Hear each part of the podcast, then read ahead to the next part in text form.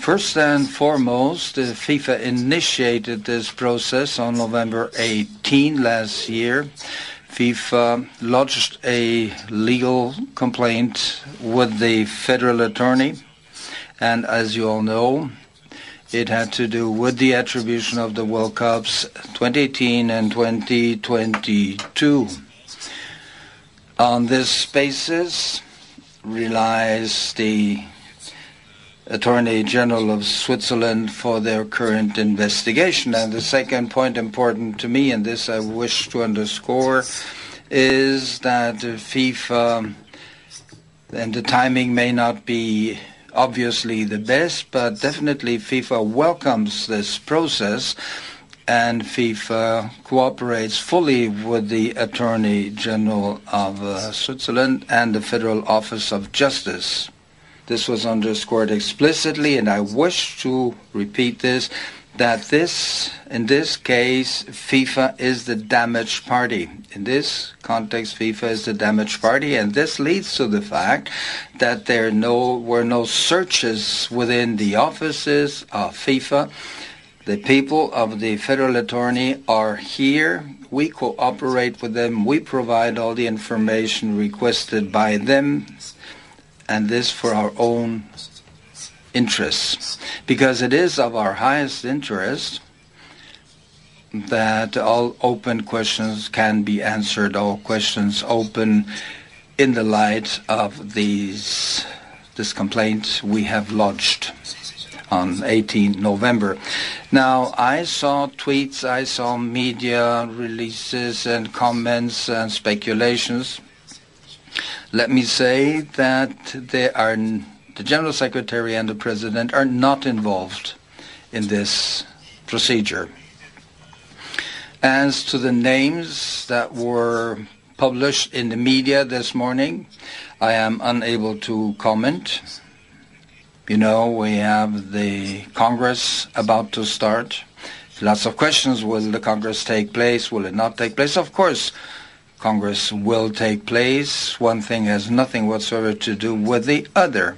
Can you confirm how many serving members of FIFA's executive committee have been arrested in connection with the investigation? And is there any doubt now over the World Cups in 2018 and 2022? Will FIFA reconsider a revote? Two no's for you. No, no. So I cannot confirm, as I said, I cannot confirm the names. I cannot confirm how many people have been arrested, how many people are investigated, and so on. And I can say what I said, or what the President said in the past press conference. The World Cup 2018 and 2022 will be played in Russia and in Qatar. Since you said, you basically implied that the police and the justice is doing this in part for the press, can you tell us, have you ever thought of a lowest moment in history of FIFA than this one? And over which FIFA will President Blatter preside after this? As I said in the very beginning, you don't believe me, but I know. But I'm going to say it once again. This for FIFA is good. It's not good in terms of image, it's not good in terms of reputation, but in terms of cleaning up, in terms of everything what we did in the last 4 years, in terms of the reform process, this is good. On the second part, I'm not saying that they did it on purpose because you guys are here, but because it's more efficient when everybody is here. But of course, you have also the right coverage of the media. So this for sure was not the main goal, I guess. Janet, you had to listen to that FIFA press conference. We were both listening in. And it sounds like FIFA saying this is good for them. They're all taking this pretty well. FIFA plays that game very, very well indeed. They're very good at deflecting it. And I was looking at all of the names, the 9 names of the FIFA executive. Of the 14 people that have been indicted today, 9 of them are former and current members of the FIFA executive, including the 2 vice presidents that you just mentioned. And that's a pretty high-profile bunch of people. But all of them are from Central and North America. almost without exception. And as soon as I looked at the names, I thought, oh, well, I can write the script for the FIFA person who's going to have to face the media today, because they can deflect this quite easily, because Sepp Blatter's not one of them. Jerome Falk is not one of them. You know, the high profile guys at the center of FIFA are not on that list. So they can kind of deflect it and say, well, it's a problem over there, and we will support the Swiss police and the US authorities in sorting out that problem that's over there. Well, it's not our problem. And that's what they're doing very well already. That's actually why we wanted to play the question and answer session from that media briefing, because the press conference, like you say, was a lot of this deflection. One of the key questions that was asked is Sepp Blatter insulated from a lot of this scandal when he's the presiding officer of this agency? Is he insulated from it? You know, he has managed to keep himself insulated in all the time that there's been this controversy over alleged corruption in FIFA that's been going on for years and years and years. It seems almost decades. And he's managed very well to deflect it and keep it away from him. Somebody made a very good comparison this morning. Could the US authorities be doing an Al Capone here, where they do an investigation into something else that eventually draws Blatter in? And I think in a way that this could be how Blatter is eventually drawn in, because this investigation is not about Sepp Blatter. It is very centered on qualifiers and media rights within the Americas, largely in Central and North America, and to some extent in South America.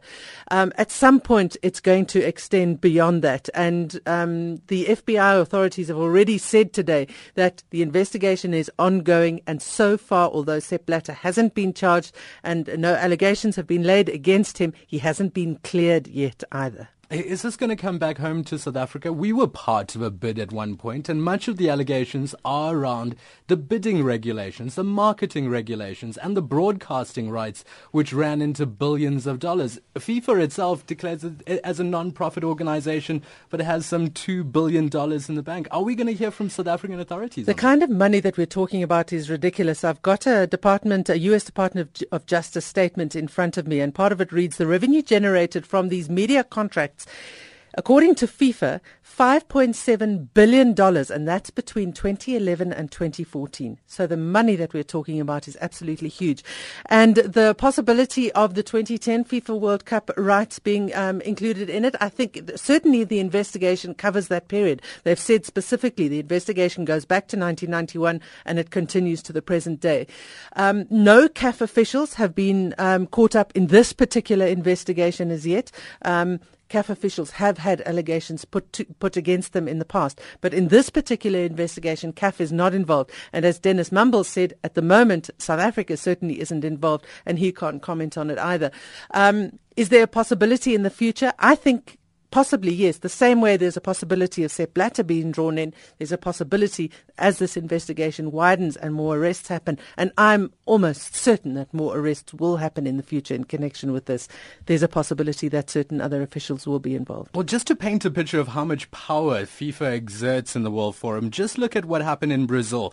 That government had decided to lift a decade-old ban on beer sales within the stadiums. Beer had been banned in Brazil at their stadiums to end sometimes brutal and deadly violence between rival fans in the stadium. Here's Jerome Falk, the Secretary General of FIFA, just before the Brazil World Cup. I'm sorry to say, and maybe I look a bit arrogant, but that's something we'll not negotiate. I mean, there will be, and there must be, as part of the law, the fact that we have the right to sell beer.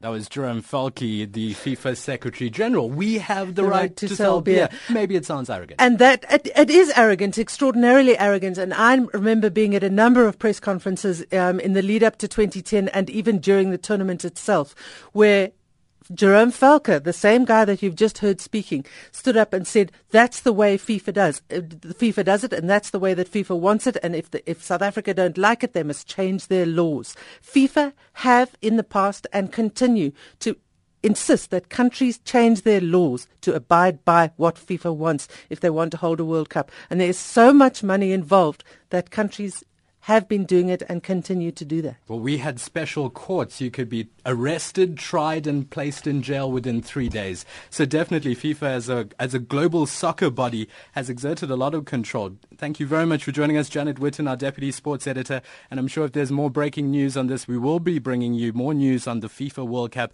6 high-ranking soccer officials from the FIFA organization arrested today, 14 in total.